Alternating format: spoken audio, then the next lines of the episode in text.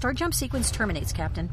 Get the gravitational dampers online and open the blast shield. Aye, sir. Bring us in closer. Aye, aye, sir. Moving us in on sublight drive. Extreme magnification. Aye,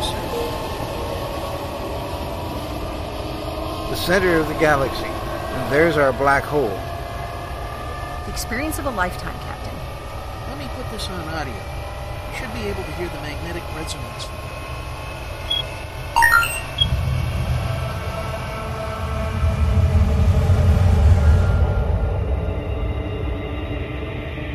This is it, ladies and gentlemen. The edge of time and space, where the impossible can happen. Welcome to the event horizon. Good morning, or afternoon, or evening, whatever is relevant for the part of the world you are in. Indeed, welcome to the event horizon, where the impossible happens. Join us each week at this time as we delve into the worlds of science fiction, fantasy, and science fact in all their forms. I am your host, Gene Turnbow. And I am your other host, Susan Fox. And with us is Jeffrey Morris. Susan? He's a filmmaker, amongst his other accomplishments. He has a Kickstarter going for The Eagle Has Landed, sci-fi documentary exploring the origins and cultural impact of the Eagle spacecraft from the classic science fiction series Space 1999. Welcome to the show, Jeffrey. Thank you. Thanks for having me. Yeah, this is one of those fun Kickstarters that this is... Everybody who was watching Space 1999 at the time wanted their own Eagle. Just all of them. How many of them did they blow up? I mean, it's not like they could build more. They blew up a lot of Eagles. I mean, they must have had some extra Eagles somewhere, because they were... Like a whole hangar full of them. Well, hangar full, like the whole moon full. Yeah, exactly. So, there were... the thing that was so cool about Eagles is that they had all those different variations, It was like this workhorse, and you had the freighter version and the lifting version and the rescue, and there were all these different versions with all those different modules in it and stuff like that. So I think there was something really cool about how the Eagle looked and functioned, and it felt like a real spaceship, something that could actually exist. That was so I think for a generation of young people, especially ones who are watching the Apollo missions and that sort of thing, the hardware felt like there was a relationship. And so, because we'd just seen the lunar module, and this looked like sort of the next, a generation or two later, and exactly. Completely plausible. Yeah, exactly. Yeah, exactly. Yeah, absolutely. So yeah. How? I mean, these are just dumb questions because I don't know. But how long was an Eagle supposed to be? Ooh, gosh, wow! Now that's a good one. I bet we could look it up real quick. Probably. They were big. They were pretty big. Like an 18-wheeler big. Yeah. That's what I would think of it as about, like that. That's about this kind of size, like an 18-wheeler, yeah. Yeah. That is a really interesting question. No one's ever – I haven't even pondered that before. There is a guy in – so here's an interesting – okay, there's a guy in Denmark who has built a quarter-scale Eagle, and it's about 25 feet long, so that would mean – and Eagle is probably about 100 feet long. That would mean. That sounds about right. Yeah. There you go. So who built the original Eagle for the effects for the series? It was created by a gentleman named Brian Johnson, who was a visual effects supervisor. He had cut his teeth early on with 2001 A Space Odyssey, and he was. Because he'd have to be. What else was there before that? Well, that certainly was the greatest. Example of science fiction. I mean, I think it still is the greatest example of science fiction, actually, but certainly at the time. Anyway, he worked on that, and he had some involvement with the moon bus that Douglas Trumbull designed and built for the film. And I think he had ideas that he wanted to continue and expand. So when he worked on some of the other Jerry Anderson shows, and when he got approached to work on Space 1999, he decided to really go to town and create this really cool workhorse vehicle, for it. So that was Brian's, creation. And they built like a 44-inch one that was huge and heavy, and it actually eventually like had problems. Even like they had to suspend them from wires or armatures or things like that, right? And this was before motion control, like they used in Star Wars, the first Star Wars film, and everything. So no computers. multiple exposures, handheld dollies, all that kind of stuff. But mechanical compositing, because yes, exactly, and single pass compositors as well. You didn't have the multi-pack compositing like you had with Star Wars and what Robbie Blaylock was doing. Right, we did the optical printing and that sort of thing. Yeah. So for sure. So. Yeah, where were the effects done? They were done at Bray Studios in London. Mm-hmm. So it was near Pinewood. Pinewood is where they were doing the sets for the series and that sort of thing. And Bray was nearby, sort of adjacent, a few miles away. And that's where they did all the models and miniature work and everything at Bray. We saw some CGI in your Kickstarter trailer. Is that your work? The recreation of those sets? Those are shots that I designed, but I worked with a team to put them together. So I worked with a gentleman who he and I developed the animatics and Maya. Mm-hmm. His name's James Messino, and James actually works with a group out of New York, and they do a lot of really cool visual effects for things like Star Trek Picard and. He actually worked a lot on the Enterprise D scenes and stuff like that for the season 3 of Picard, which was awesome. And then, but anyway, he and I worked and designed it. I kind of pushed him on what I wanted the shots to look like. And, one of the things that was a big edict for me was that if we're going to bring the eagle into the realm of CG, obviously the people doing CG eagles and lots of art and things like that, but I wanted to do visual effects shots that really were an homage that felt adjacent to the kind of effects they were doing 50 years ago. I didn't think I'd like to go and bring the eagle and suddenly make it look like a modern, space fighter or something like that, which I think a lot of people would do, or make it feel like it was in a video game cutscene, which is what I think a lot of visual effects look like nowadays. Mm-hmm. I wanted this to feel like an effect shot from 50 years ago. So we really took our time and really thought it through. And then I worked with a company called The Lightworks. There's a gentleman named Tobias Richter, who is a famous VFX artist who's done a lot of Star Trek stuff and Star Trek Online ships and a lot of the fan films and different things. He's worked with me on my film Oceanus, and Tobias is awesome. He's in Cologne, Germany. And so Tobias took our motion pads and then he tweaked them and did the renders and everything. So that's how we did those shots. And I'm super happy with how they turned out. And I was obviously very, very nervous to have Brian Johnson see those shots. Oh, gosh, yes. Oh, yeah, gosh. He's still with us. That's actually probably one of the most nervous moments of my life, knowing that Brian Johnson was going to see this. But Brian loved them. He actually thought they were fantastic. And so one of the things we're talking about doing is working together to create new effect shots for the documentary when we do it. So who else are you interviewing in this documentary? We're interviewing Barbara Bain, who was the star of the show. Oh, yeah. Which is awesome. I just had lunch with her in Los Angeles last week, which was very cool. Gosh. And Nick Tate, who played Alan Carter, who was the pilot of the Eagle. Mm-hmm. And we have Charles Duke, who was an astronaut on Apollo 16, who walked on the moon. Back in 1972. He could be the Eagle driver, couldn't he? He actually could be an Eagle pilot, exactly. Yeah. And, the reason why I included him is because part of the story to me, again, I really believe part of why the Eagle endures is because it's connected so much to lunar module and NASA tech. And, so I think part of the story is to talk about the world before Space 1999, right? That when we were going to the moon and that impact on culture and society. And then the idea of dropping Space 1999 right smack dab in the middle between Apollo and Star Wars. It was an interesting time there. So that's part of what I want to talk to Charles Duke. We also have, Bill George, who's an Oscar-winning visual effects supervisor who worked on, probably 5 Star Trek movies and Harry Potter. He's worked on tons and tons of stuff. Blade Runner. And I'm super stoked to be hanging out with him. And the plan is for us to go and do a tour of Industrial Light and Magic together.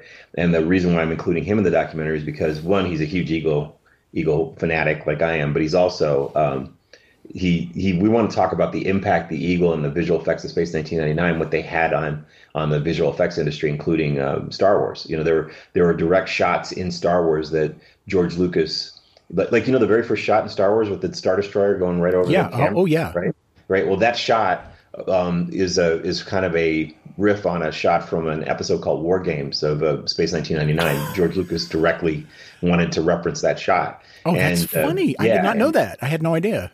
Yeah. And then also the Millennium Falcon the original design of the Millennium Falcon actually was kind of Eagle inspired, and it was too close to the Eagle, so they had to change it. But if you go back and look at the concept art of the original Millennium Falcon, it looks a lot like an Eagle. That I've seen. It looked very, very much like an Eagle. Yes. So, and then of course, he tried to get Brian Johnson to do the visual effects for Star Wars, and Brian was not available because he just signed on to do season 2 of, Space 1999, year 2. But Brian, of course, worked with George later when he did the effects for The Empire Strikes Back. He was part of that team. So, yeah. So other people, Michael and Denise Okuda, Star Trek alums who do amazing graphic work and design work. And, Darren Doctorman, Robert Meyer Burnett. Oh, my gosh. There's a lot of people. We have a couple of...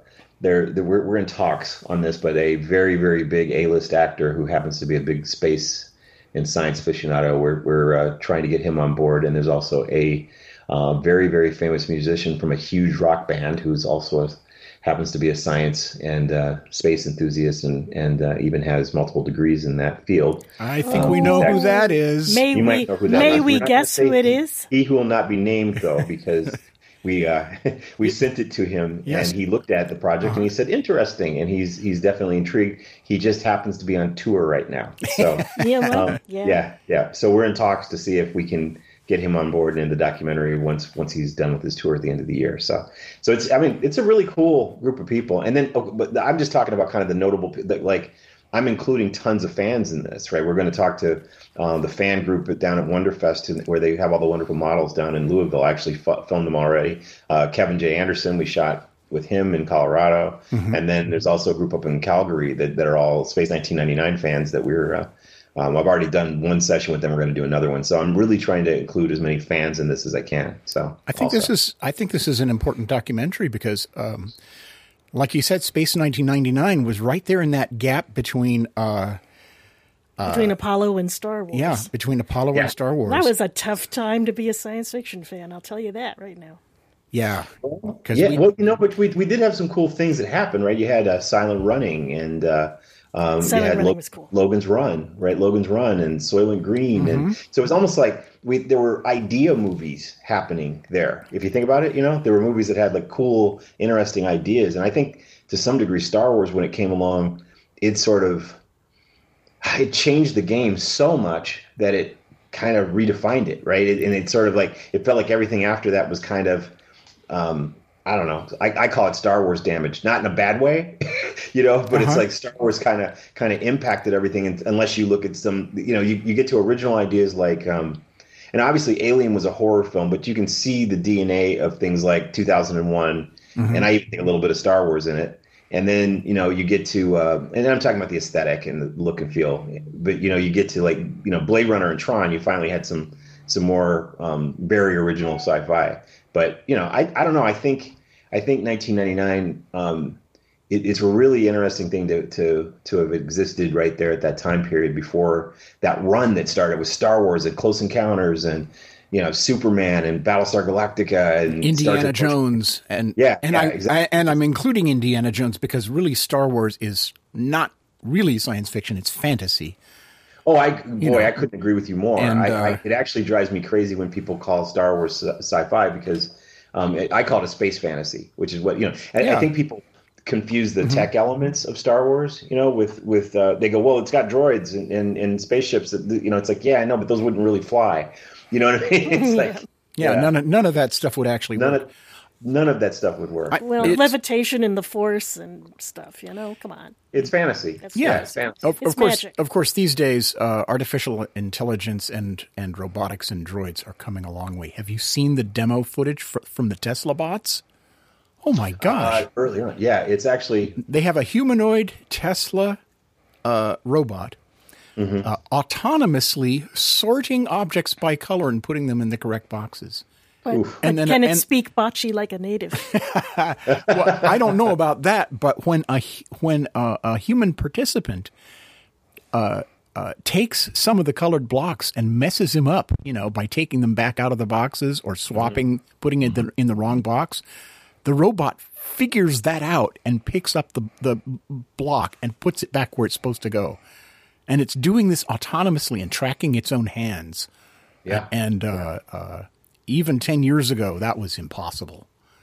Robots had no sense of where their own hands were. It's funny. I'm not trying to be a gloom and doom person on this. And, obviously, if this were to go well, it could be a big revolution for humanity. The only problem is that humanity's doing it. So I have to look at the fact that there could be mistakes and issues and concerns. I do wonder if we're going a little too quickly with some of this stuff with AI and robotics at this point, but that's just me. My observation is that where robotics and scientific advance is great, mm-hmm. but wherever humans are involved, there's always a catch, and it's never a good one.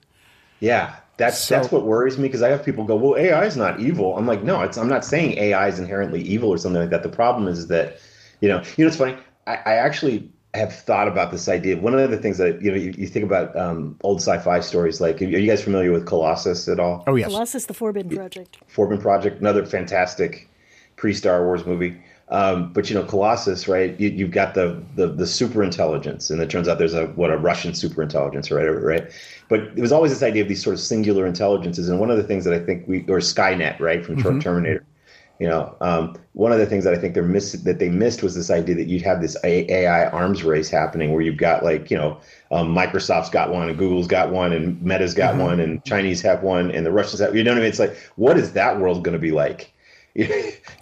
Stephen R. Donaldson's Snow Crash, same theme, same thematic content. Okay. Okay. Yeah, I note that AI was significantly absent in Space 1999. I don't think it was a concept. Yeah, they weren't really exploring that very much. They had computer, right? They had computer. Yeah. But you always get the sense. Well, obviously, computer took up like probably 2 or 3 city blocks, right? I mean, mm-hmm. The thing that it's interesting. I've actually pitched a couple of reboots for Space 1999, and actually, the second one I got really close to making it happen. The thing that I was thinking that would be kind of interesting, and in my sort of the way I got to it and kept the name, is that there were some people from nowadays who were doing some experiments that led to some time travel, and the time travel took them back to 1999, but it took them to instead of this reality, they end up in an alternate reality, an alternate timeline. So in that alternate timeline, it's like the world of Space 1999 in a way. And the one thing I thought would be kind of interesting is to talk about the fact that they have such advanced spacefaring capabilities, but they don't have the miniature electronics like we do. They focused on big space initiatives. They didn't, mm-hmm. their culture was focused on that as opposed to miniaturizing electronics and doing, It's like, I think that's a really interesting sort of, dichotomy difference, that we look at. Because it was easier to go big than it was to fix the size problem in the first place. Right. And it's almost like you have to kind of decide what are we going to put our resources into, mm-hmm. So I that was something I think is pretty, so I really think of the world of Space 1999, they've got their computer, but imagine it taking up, like I said, 2 or 3 city blocks, and it still has very rudimentary capabilities to it because humans are doing everything, which I think is really cool. I'd trade for that world in a second. Well, who really went deeply into that was Mary Robinette Cowell, who won Hugos and Nebulas for her book set in a world like that, The Calculating Stars and its sequels. It was all tubes and transistors and no microcircuitry at all. Right. But we get all the way up to moon bases and walking on Mars.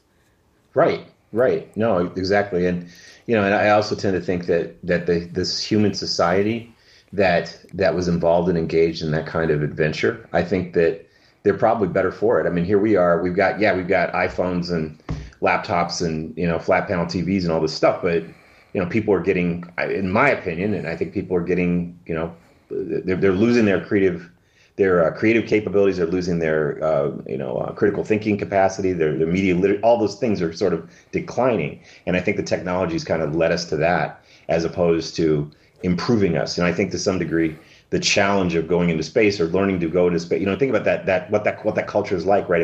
If we had that example of like, we're going out there, we're getting out there, we're taking on the challenge. It seems like humans are at their best when they're challenged, and that's, it's just my view, so. I think we're much better at remote control robots than sending people out there.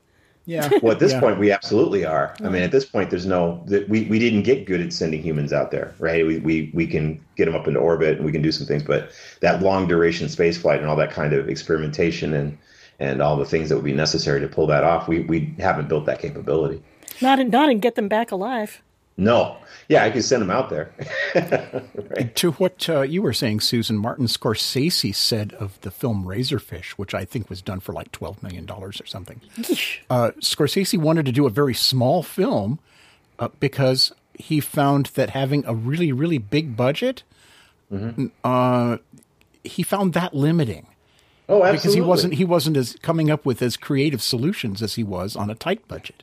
No question. I mean, look at the difference between, the first two Star Wars films, which were both, even though Empire had a slightly larger budget, it's still they were innovating and they were pushing it. All you have to do is just go look at the Star Wars special editions from the 90s, right? And you see all these CG creatures and all this stuff. It's like, so you look at this like that's what you wanted to do. For me, it's what I thought watching. It was like, this is a very different world. It just isn't the same. There's having that low budget, it's like forced creativity. It forced them to come up with ways to innovate and do it. And I think that's part of, I think you're picking up what I was talking about, kind of pushing humanity, pushing us, sometimes limitation is a big part of what, moves us on, moves us to greater heights. I think that's where Space 1999's value was for the time it was. I mean, it was in the perfect position to take advantage of what was coming to be, but hadn't arrived yet. They were designing the Eagle in 1973,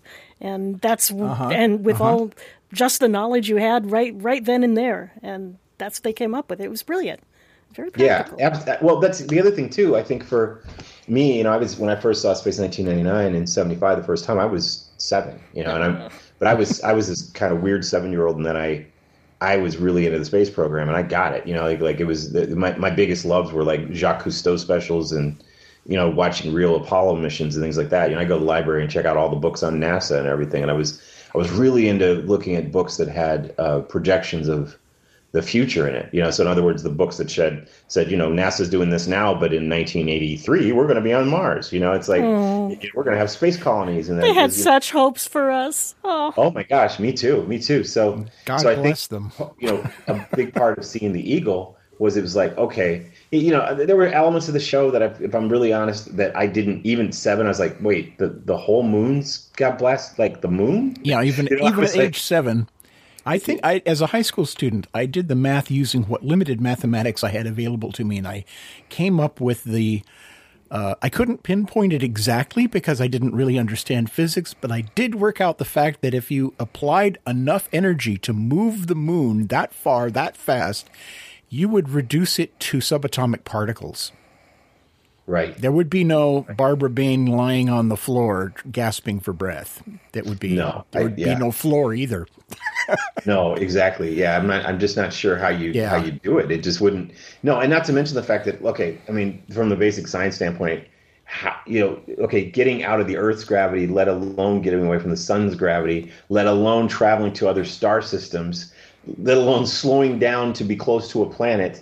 So that each week you can have an adventure and then move on to another planet. And I know that they eventually said that there was some cosmic intelligence moving them along, but yeah, come on. You know what I mean? It just seems like someone just didn't really get the science. I felt like someone watched watched 2001 A Space Odyssey and said, man, that moon base is really cool.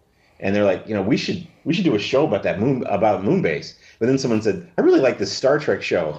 And they're like traveling around and they're meeting people and doing stuff. And it's like, how do we do both? How do we have the moon base but have the Star Trek kind of thing? And that's what I think. That's how you ended up with it, And but anyway, going back to the Eagle, seeing the Eagle and the moon base itself, and the costumes and the props and the spacesuits and stuff, it felt like, man, no, we're not blasting moons out of orbit, but man, having a moon base like that, totally believable at the time. The '75, you totally could believe that 25 years in the future there was going to be Moonbase Alpha and the Eagle and things like that. You could. And so for me, I was even remember doing the math of going, I'll be 32 and I'll get, man, I could be up there, so. Oh. So you have family history with NASA, don't you?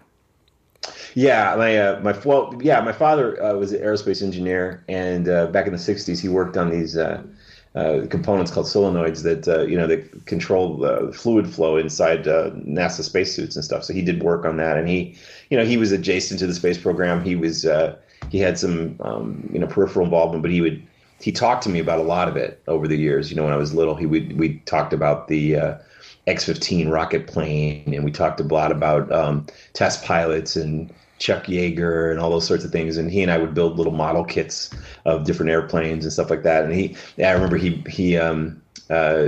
told me about the astronauts up on the moon, and he would get me up. And I was little, we'd watch the transmissions from the moon, because a lot of times would come in the middle of the night, and he'd get me up and we watched it. It was super cool seeing them bounce around and drive the rover and do all that sort of thing, which was really cool. And last story about my father was neat. He brought home, he worked for a company called Garrett Aircraft, and he brought home a poster of the space shuttle for me, like 10 years before it flew. Ooh. Wow. Yeah, and it was like, wow. It was a concept painting of, the poster was a concept painting. It was like, this is our next step, kind of thing. And they hadn't even built it yet. And I remember seeing this, and he's like, check this out. And I was like, whoa, that's an airplane. It's like, whoa, there's like an airplane and it goes into space. So that was really cool. Very inspiring stuff, Yeah, so. Awesome stuff. I mean, as silly as the science was, it still sparked imagination, and it really served a valuable purpose in science fiction mythology. In the history of science fiction, being right there at that moment in time, it was an essential thing. More. I could not agree more, and I do want to add that.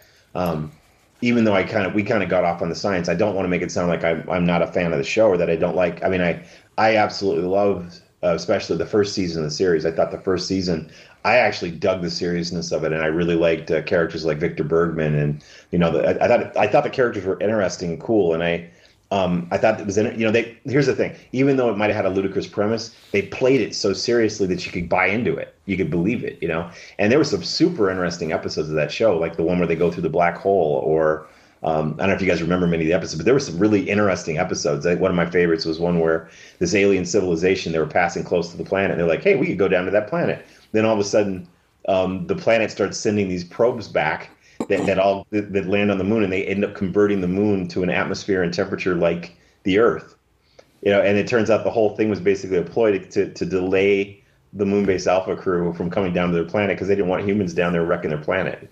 Do you guys remember that? I wouldn't blame them. What was that? I said I wouldn't blame them. No, there goes the neighborhood. No. It's a lot of fun. So there were some great episodes of that show, really, for sure. Well, they lost me in the second season with the lady who turned into animals. I go, what? Yeah. Moon blasting out of orbit, I believe. But this was a step too far. Well, the other thing is she would turn into these really, really weird, like it was like rubber costume kind of stuff. It was like really like CGI.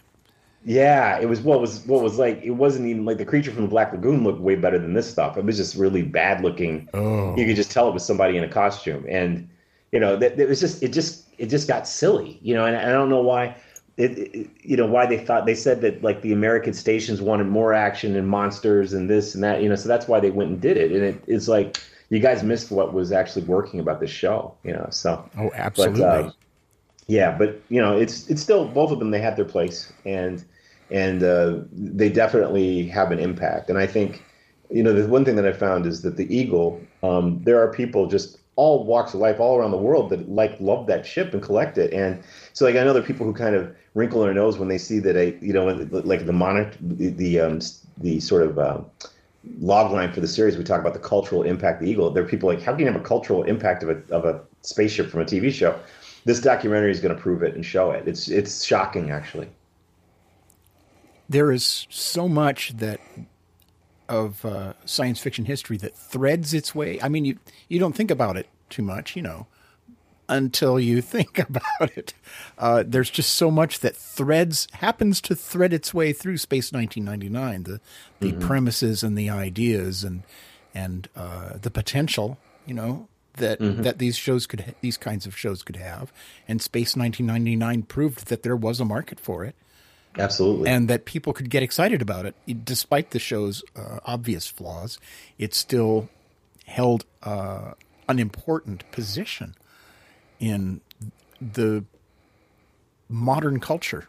Hey, there was not going to be any new Star Trek ever again. Yeah, as of that moment, yeah. Oh, that's true. Wasn't. Who knew? That's true.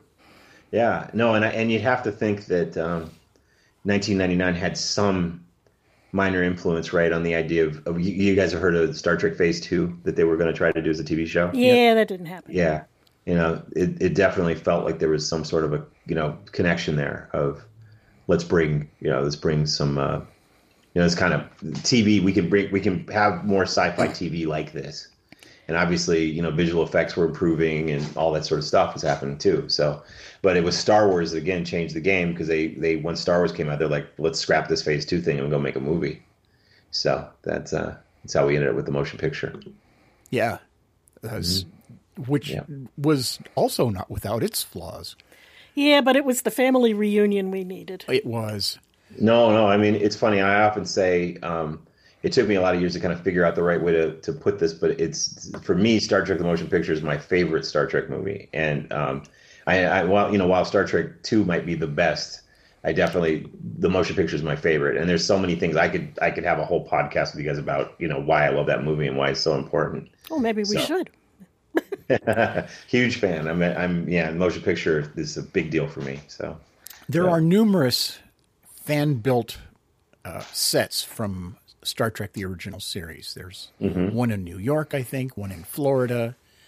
Do you know of any fan-built sets from Space 1999? You know, there's some people, especially like in England, who have done recreations of it. You know, as a matter of fact, I just did a podcast with a gentleman who had elements of the main mission that he built. And definitely there are people who have built, you know, sort of fan versions of it. So cool. Yeah. Mm-hmm. Yeah, that's cool. I have yet to see any of the Star Trek recreations. Mm-hmm. I wanted to go to Star Trek The Experience in Las Vegas. I never got to. Oh, sorry. Oh, I went there twice. I got to go do that twice, which was pretty cool. Yeah. It was awesome. Very, very fun. You know, one of the elements we're hoping to do with this documentary is actually to build a version of the Eagle interior full scale. I've got a company that I'm partnered with called Machinarium that's based at Pinewood Studios in London, and they worked on you know, a bunch of the Marvel films and Star Wars shows like Andor and their films. These guys are awesome, and they're all big Space 1999 fans, and they are they're thinking about, you know, doing a rebuild that we could use in the show. That would be amazing. I hope we can pull it off. That's definitely a goal. And one of the big questions on you know, let's go build this thing, is where do we keep it when it's finished? Right. And how do we make money with it? How do we make it pay for itself? Because it's going to be expensive, you know. Well, I'll tell you what I think we should do is do a deal with ITV, you know, the license holder. Mm-hmm. And I think we should create some sort of an exhibition with it for the 50th anniversary, because the 50th anniversary of 1999 is going to be, you know, here in a year, right? And so if we build this thing, I can't see why you couldn't do something like that with it, you know. So I'm going to see about that. You know, I think it'd be really cool. The Doctor Who exhibitions have been doing very well. I don't see why not. Mm-hmm. So speaking of raising money, she said, switching back to the original premise here, your Kickstarter, where something like halfway through, you're not quite halfway through the money. We need to exhort people to contribute. Yes, we have backed the Kickstarter. Oh, thank you. That's great to hear. Because we're team players, and I want to see this. Yeah, very appreciative of it. You know, yeah. So no, we are getting ready to do some big you know, blitzes with the fans here in the coming days. So you're going to see a lot. You know, what happened was we had to move our date a couple of times of when we were going to launch this thing because we were negotiating with ITV to make sure we had the rights to do it. Mm. So we originally planned on launching on the 21st of August, but then we had to push back. And I think there might have been a little bit of, in the Space 1999 community, we did so many ads that I think people were like, okay, we know about your Kickstarter, you know. And so we decided to back off a little bit and give them a breather, but now we're going to hit them hard again here. And I think we have a couple of really cool things coming up. We've got a an original print that's going to be done by John Eaves, who was a big Star Trek designer who did the, you know, like tons of ships for Star Trek and props and things like that. And John is a big Space 1999 Eagle guy, and he's going to do an original print for us. And we're going to do a run of 500 of those and make that a new, you know, reward that's going to come out in the next day. Mm. And then we also have, we're going to do a fan initiative where we want to try to get all the Space 1999 fans, as many as possible, to contribute $19.99, you know, plus a penny. You know, and if we could get all of the fandom, tons of people to just put in $20, we get this thing funded. It's easy. Oh yeah. You know, so we're gonna hit hard in the next couple of weeks. We still have 2 weeks. We can get it done. So we're gonna do that. And if that doesn't work out, we have some contingency plans that are in the works as well. But let's see if we can make this first. I think, you know, one thing I want to say to the benefit and to thank the people who have encouraged us so far. You know, the percentage of Kickstarters that actually make it over 100,000, it's less than 0.6%. Yeah, so that's true. I mean, so we've had a huge accomplishment. This proves that this documentary has interest. It proves that there's an audience for it and that we have a lot of support. And no matter what, that encouragement means a ton. And so I still believe that we can get this funded, and I think it's entirely possible. But regardless, this is a huge accomplishment already, and we're super excited and stoked and thankful and proud to be making this thing happen. So I appreciate you guys giving us a voice here to talk about it. So go to Kickstarter.com, search term The Eagle Has Landed, and you will find it. Yes. One more thing, there's a great website we've created that includes fan stories and all kinds of cool stuff that's called eagledocumentary.com, and that's a place you can go to learn all about it as well. Ooh, I'm going to go look at that.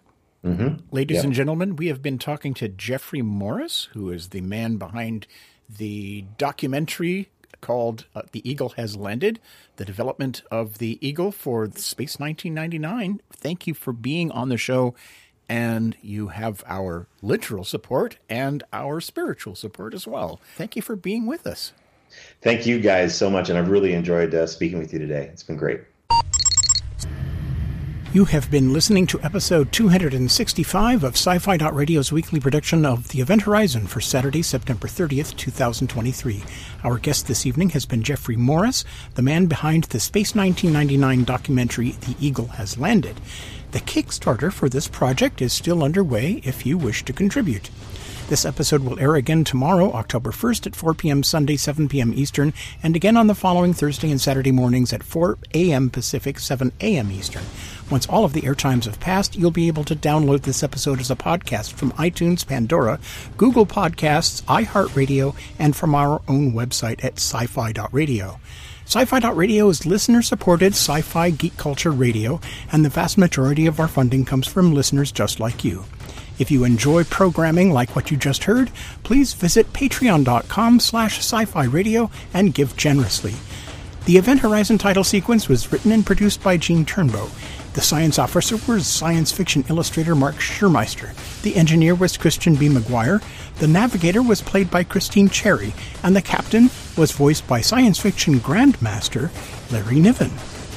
Sci-Fi.radio's The Event Horizon is copyright 2023 by Krypton Media Group, Incorporated.